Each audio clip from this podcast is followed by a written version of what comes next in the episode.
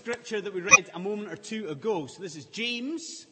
We're at the beginning of the chapter, and it's these first few verses. It's not the whole section that we looked at, it's that section from verse 1 to verse 7.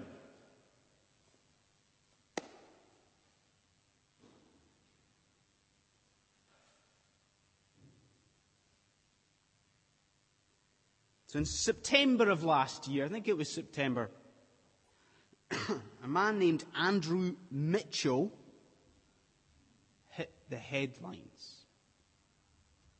I'm sure you remember the story. Some of you will.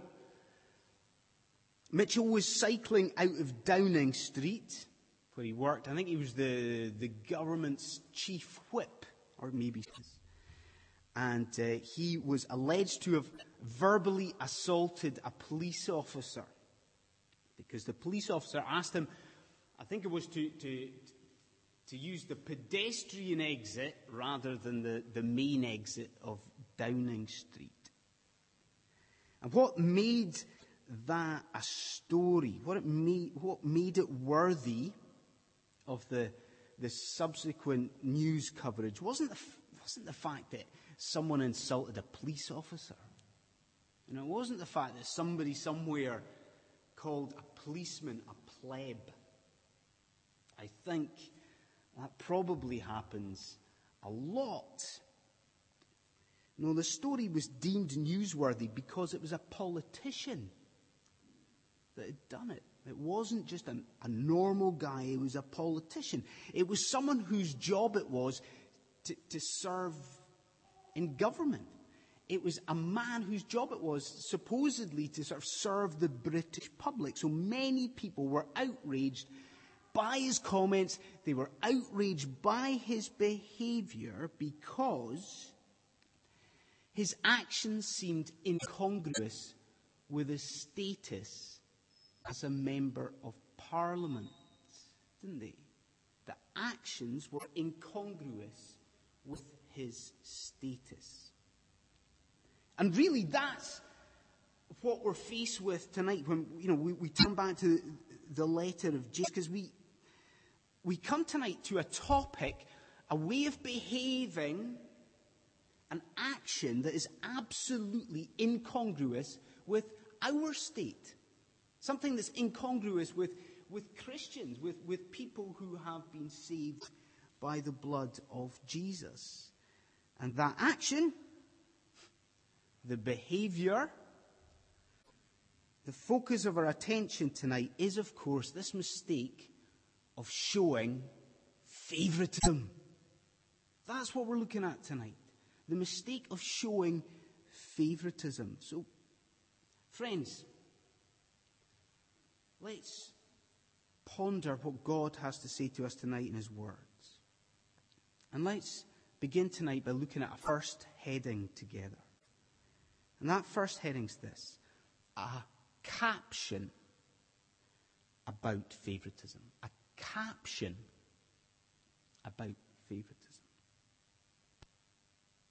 Okay, so at the beginning of this, this chapter, the beginning of chapter 2, James, he begins what is a, a, a new section.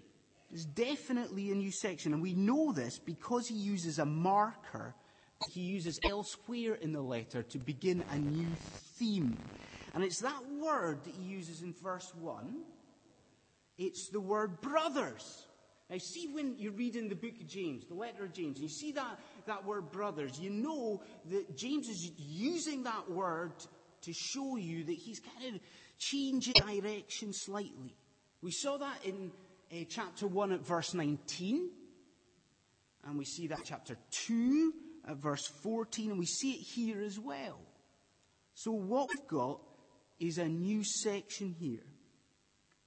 But I think more importantly for us tonight, what we've got to note is that James gives this new section a title. He gives it a title.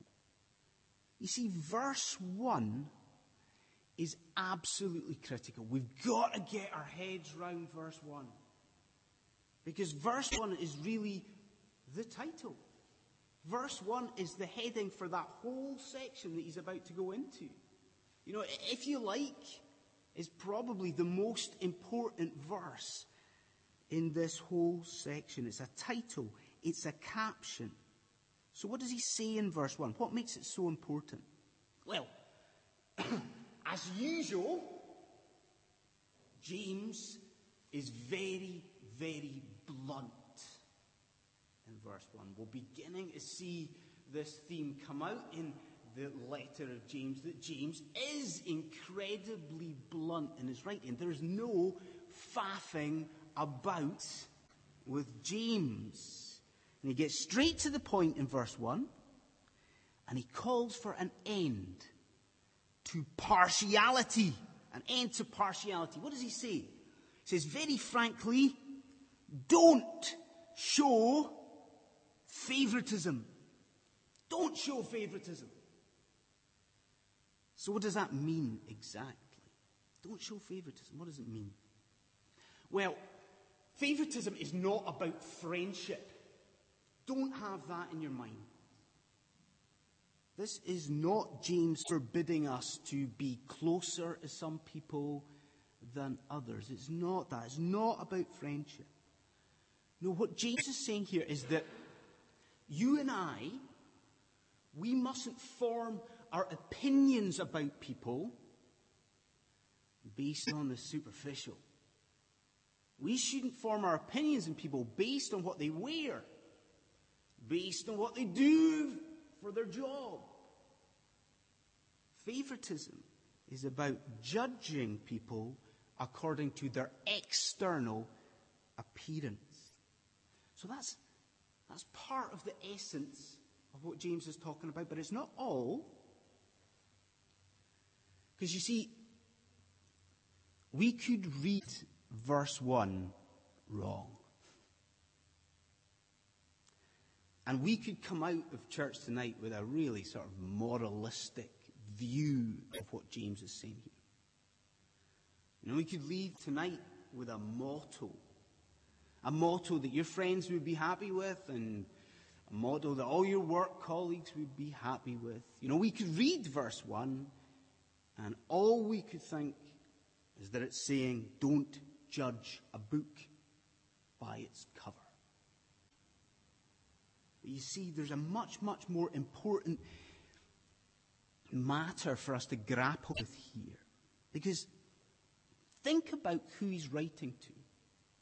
Because, you know, James really, really is at pains in verse 1 to emphasize who he's writing to. He is emphasizing something in verse 1 about his readership. Have a look. He wants to draw attention to these people's status. See, what does he call them? We've, we've seen that he, he calls them my brothers. He says that. Then he goes on. What else does he call them? He calls them believers. Then he even stresses who they are believers in. He says, the Lord Jesus Christ. You see, simply put, James is saying, folks, you are Christians. You are to be different from the world. You are Christians. It is absolutely, fundamentally important that you don't judge people by their external appearance. It is incongruous with your status.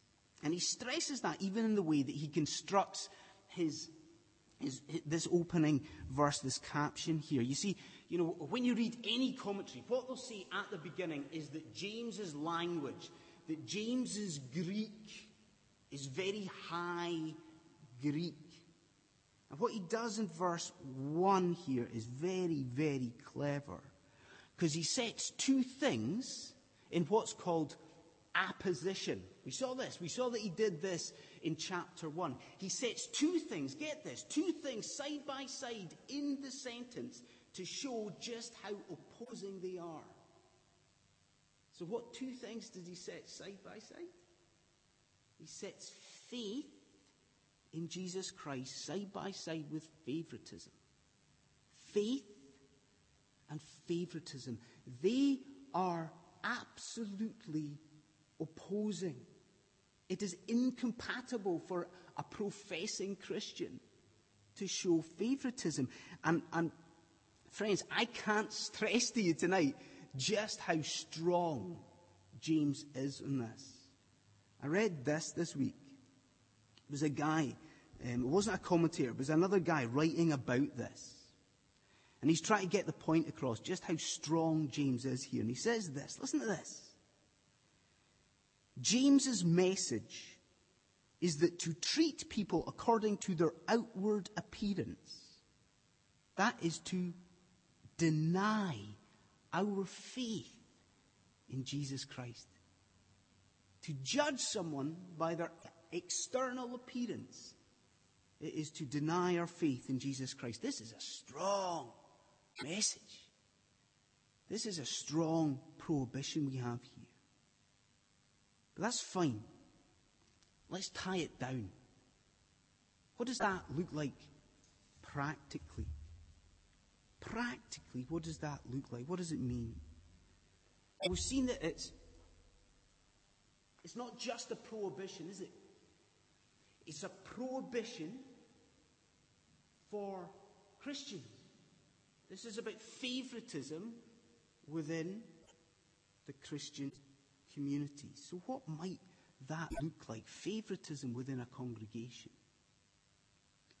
Well, there's many traps uh, that you and I could fall into, I'm sure. But one example could be ageist favoritism. Ageist favoritism. You know, where we gravitate towards or we spend time with people who are similar to ourselves, similar in age to ourselves. More than that, in a congregation like ours, especially, we could find ourselves guilty of ethnic favoritism, couldn't we? Where we rush at the end of a service to go and spend time with people who are from a similar background to ourselves, or people out with the congregation where we always go and spend time with people from a similar country. Situations where we show undue attention towards people or we show favor towards people just because of superficial reasons. So I hope you see this first point tonight. I hope you see that favoritism is wrong, yeah. But more than that, it's so, so wrong for Christians. We must not show favoritism. It is incongruous with our status. Okay. In 1955, 1955, there was a famous case. It was a case of Rosa Parks and her stand against segregation. I'm sure everyone knows the story of Rosa Parks.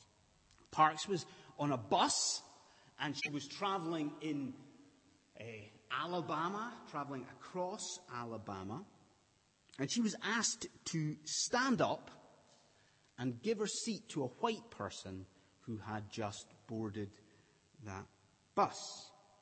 And Parks refused, and as a result, uh, she was arrested, and she was found guilty of charge against her, and she was fined for that.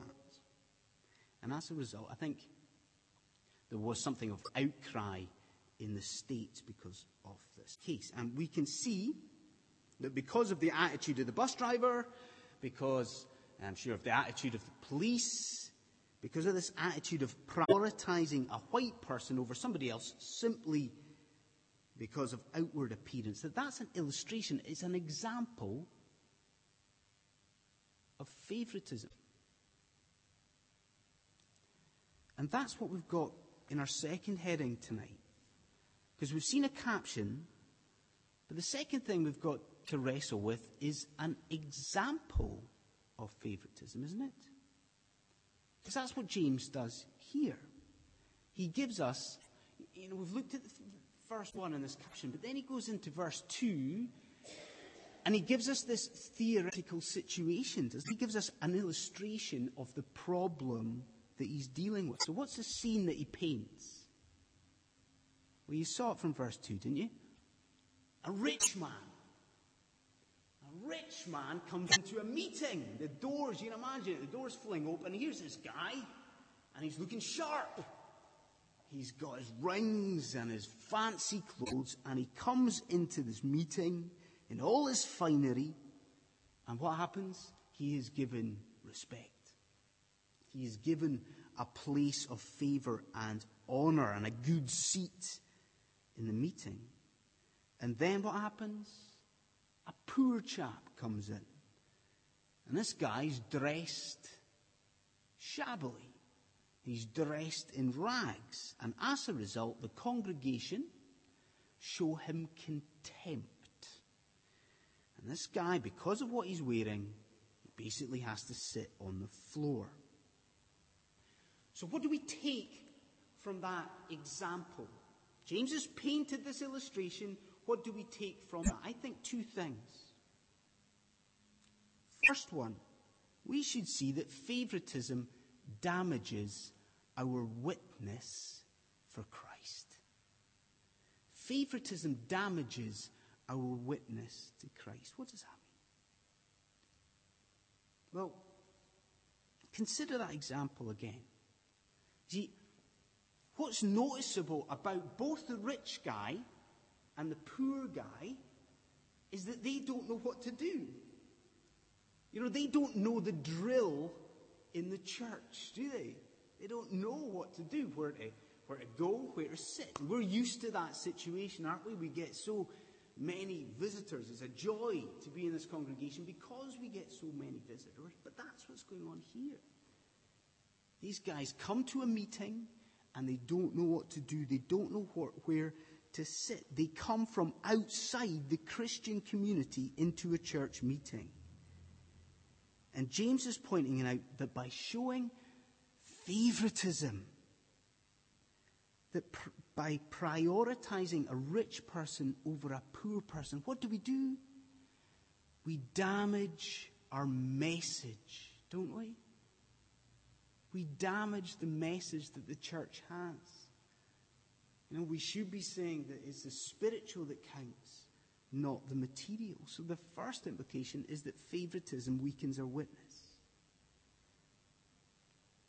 But a second implication here is that money is often at the heart of favoritism. Money is often at the heart of favoritism.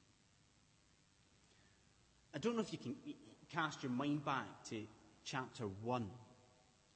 But James did the same thing there, didn't he?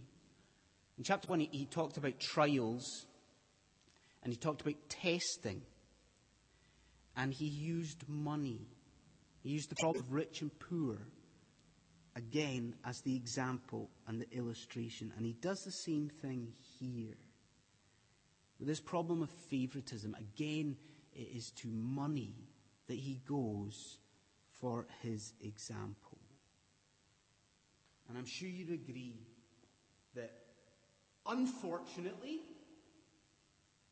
regrettably, that is timelessly appropriate illustration, isn't it?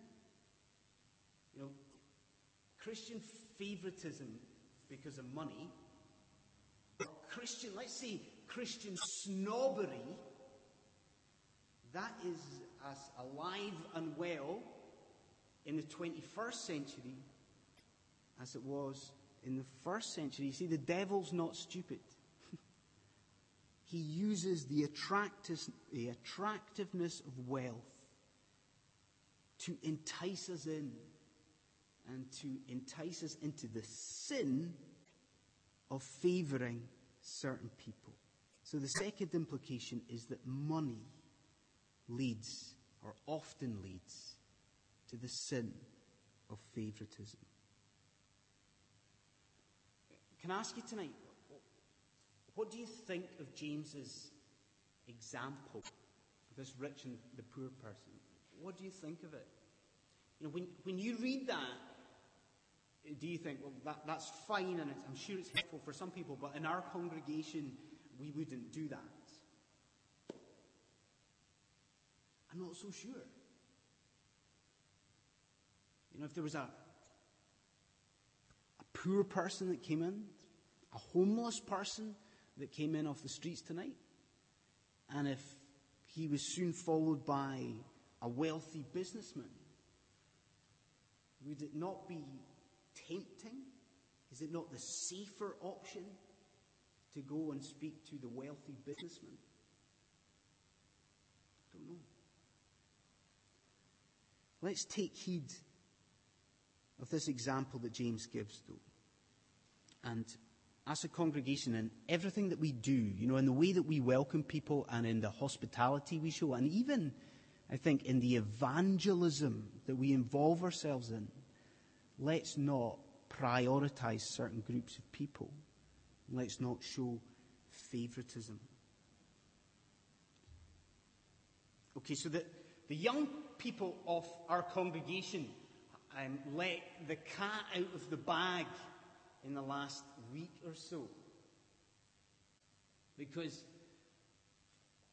they let it be known that at the youth fellowship, at the 20s and 30s meetings, that they have not just been studying the Bible and they have not just been talking about spiritual things together, they have also been doing impressions.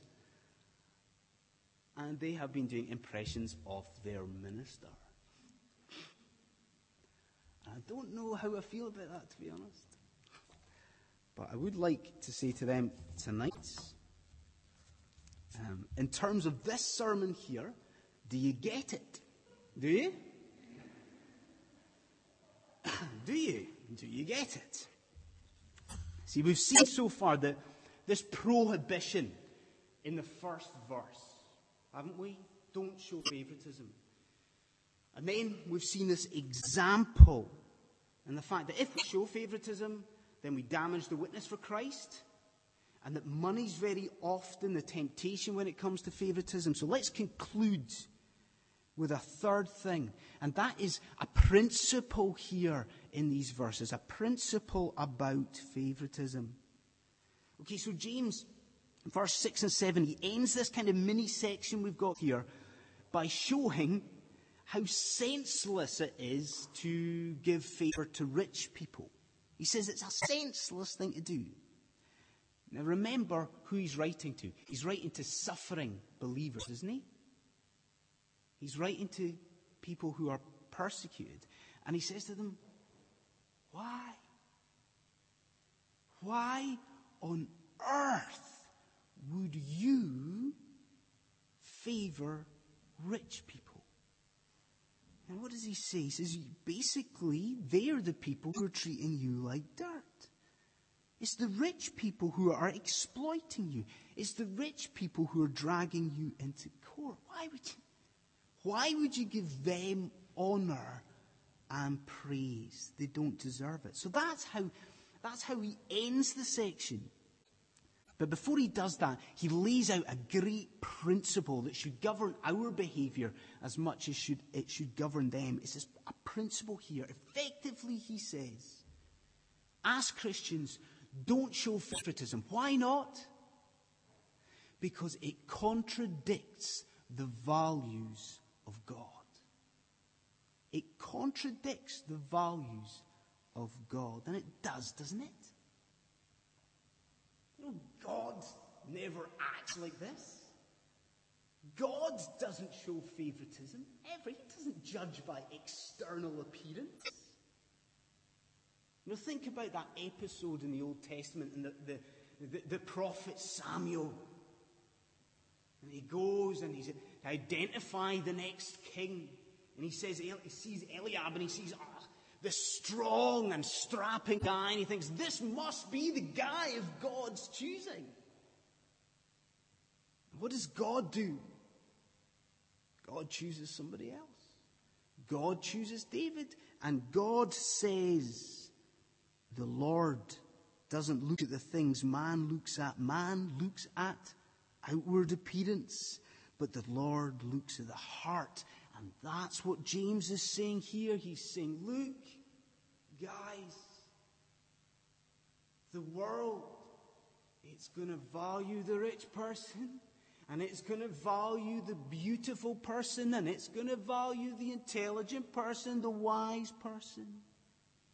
But God doesn't do that. What does he say?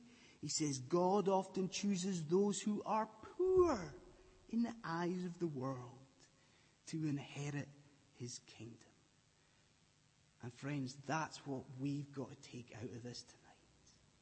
The fact that we mustn't show favoritism because God doesn't show favoritism.